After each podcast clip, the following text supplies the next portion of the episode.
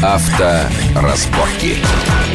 Итак, мы продолжаем обсуждать транспортные проблемы центрального российского региона, Москвы и области с нашим гостем Михаилом Яковлевичем Блинкиным. Итак, мы остановились на том, что главное в проектировании, в строительстве дорог – это понять, что мы строим. Это улица или это дорога, по которой не носит функцию улицы, там нет домов? Как говорят мои театральные друзья, чистота жанра главное.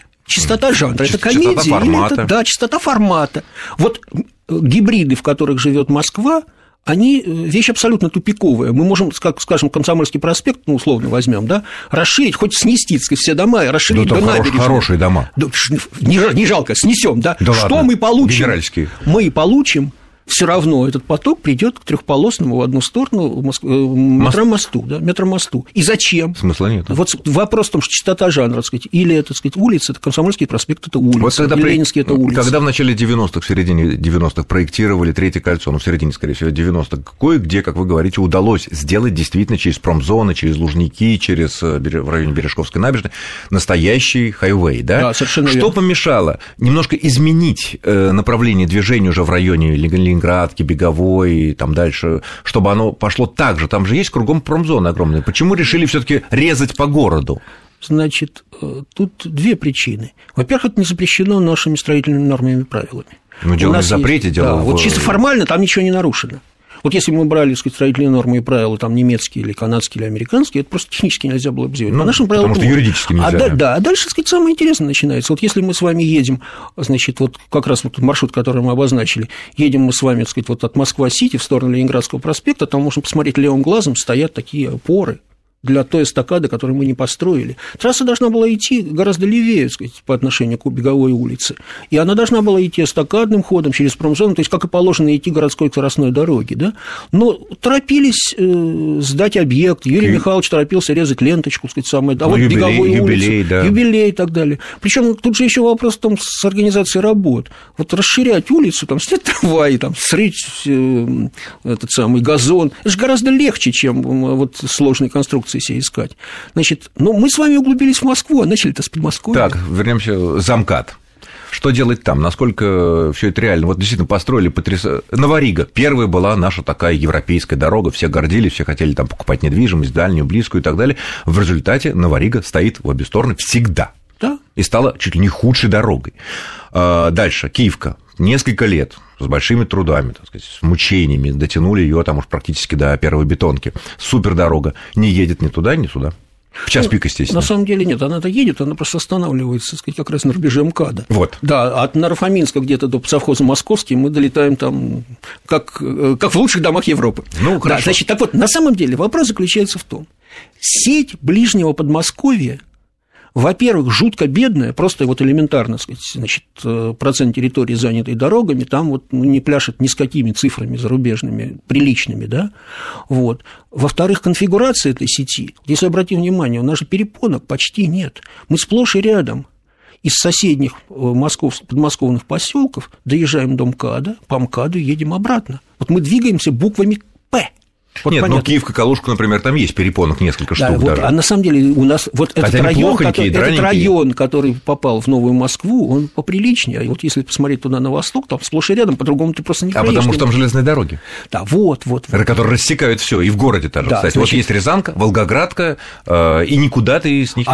А Павелецкая железная дорога, там можно переехать через эту дорогу, как известно, либо по МКАДу, либо по этому самому, значит, либо по Коломенскому проезду, почти до центра уже. До центра, да. Понятно. Да. Значит, так вот, на самом деле, значит, что вот чудес не будет. Московская область в ближайшие годы не найдет ни собственных денег, ни субвенций с федерального бюджета, чтобы коренным образом преобразовать свою сеть. И в итоге все встанет. Ну вот вопрос такой, что реально сделать? Реально вкладывать деньги в железнодорожные переезды, потому что разрезанная на куски периферия Москвы и тем более, так сказать, вот ближнее Подмосковье, это жуткая транспортная проблема. Но на Киевке нет железнодорожных переездов, а все равно упираемся. Вот теперь. Значит, вторая вещь. Надо четко понять, перестать себя просто обманывать, что если мы вот застраиваем многоэтажный квартал и пишем в рекламном объявлении, что великолепная инфраструктура, лучшая подмосковная трасса, значит, 5 минут до центра города, совершенно верно. Ночью действительно 5 минут, нет вопрошений. Нет вопросов. Ну, конечно, не 5, но если нарушать правила дорожного движения, да, мгновенно, да. Вот, значит, не надо перестать себя обманывать. Надо, вот пока не поздно, зачем, может, уже и поздно, но лучше поздно, чем никогда, как воинский устав. Вот перед любой стройкой давайте объективно посчитаем транспортный ресурс. Сколько дополнительных автомобилей может эта артерия принять? Если нисколько, мы здесь не строим. А кому это выгоден такой подход? Застройщикам не выгоден, властям, которые получают свою долю, законно или незаконно от застройщиков, тоже это невыгодно.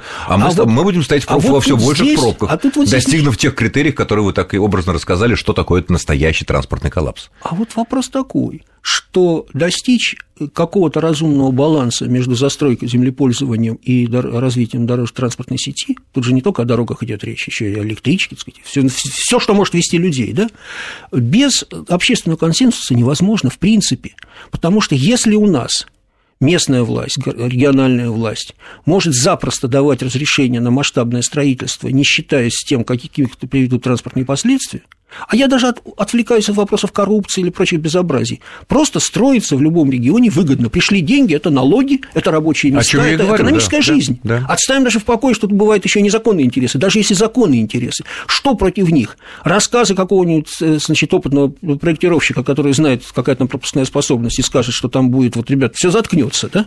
Ну, парень, ты лучше сам заткнись. Ну, зачем ты мешаешь счастью нашего района, где у нас, так сказать, в Апрелевке, так сказать, замечательное жилищное строительство, там была стагнация, а теперь бум просто, так сказать, экономический, да? Вот что, какой противовес? Нет противовеса. Противовес только гражданское общество, общественное мнение. Потому что на самом деле... общественное мнение всех очень разное, как раз тут трудно согласиться.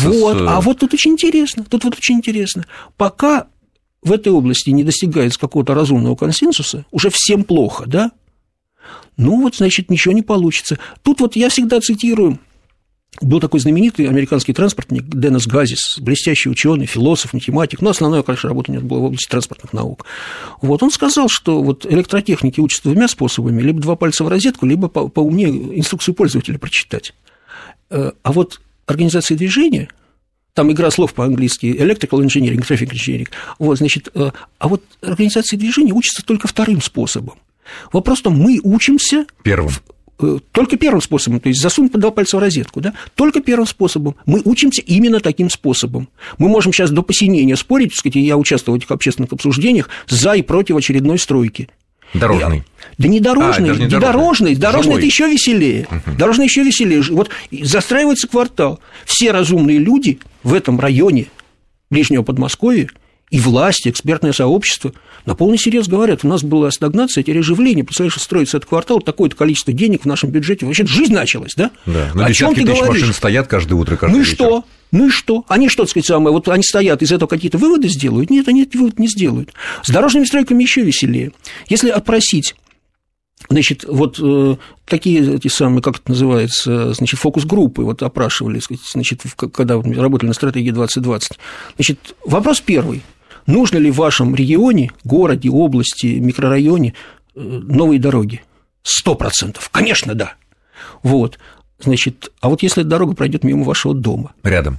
Ну да. Вот. То есть, на самом деле, общественное мнение у нас еще просто не готово к обсуждению этих вопросов. Ну, тогда, может быть, вот сейчас московские власти принимают ряд мер по ужесточению движения частных автомобилей. Вводится, в частности, в ближайшее время платная парковка в центре, пока в виде эксперимента, но только платные, бесплатно машину поставить будет нельзя, выделенные полосы и так далее, и так далее.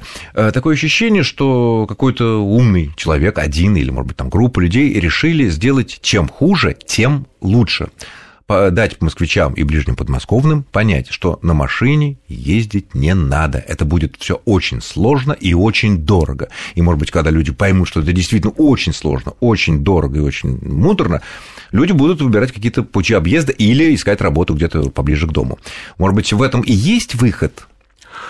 Значит, это, конечно, не единственный выход и не главный выход, но абсолютно необходимая мера. Потому что вот для нас это эксперимент. Платная, зарегулированная и платная парковка на маленьком пятачке в районе каретного Ну, там есть порядка 20 небольших улиц, но да, тем не менее, ну, небольшая зона. По московским понятиям это крохотный пятачок. Но ведь надо понять, что вот тот режим парковки, свободной парковки, фри-паркинг, который существует у нас в Москве вот по сегодняшний день, по октябрю 2012 года... Свободный в юридическом плане, а не в физическом, естественно, не фактически. Ну, а как? А в физическом тоже практически свободный, потому что можно парковаться хоть на автобусной остановке, можно парковаться... Ну, это сейчас стоит уже 3000 рублей, другое дело... Как это администрируется? Вот, это другой вопрос. Да, значит, вот вопрос такой, что вот этот режим свободной парковки исчез из обихода американских городов в 30-е годы прошлого века, да, вот, значит, автомобили в Европу там в массовых количествах пришли чуть позже, но в 60-е годы исчезли у них. Вот я говорил со своим японским коллегой, с тоской мне говорил, что он последний раз парковался, в центре стоит их этот самый проектный институт, значит, последний раз парковался бесплатно на улице в 81 году. Угу. Да, вот это неизбежная вещь для всех крупных городов мира. По разным причинам, политическим, и мы к этому придём. Популистским. Потому что единственный вариант. Единственный вариант. Он не спасает от несчастья. Он просто приучает жителя к нормальному транспортному поведению, потому что без автомобиля современная семья, конечно, уже не обойдется никогда. Вообще без автомобиля, но не обязательно ездить на работу в центр. Абсолютно верно.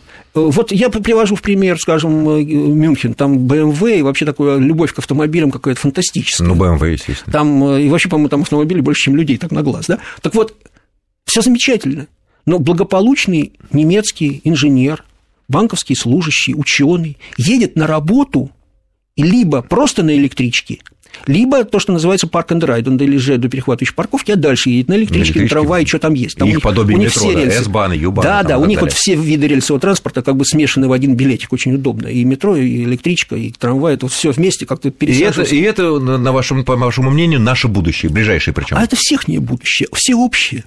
То есть в этом есть некая надежда. Ну что ж, я благодарю нашего гостя Михаила Яковлевича Блинкина, директора Института экономики, транспорта и транспортной политики Высшей школы экономики. Всего хорошего. С вами был Александр Злобин. Счастливо.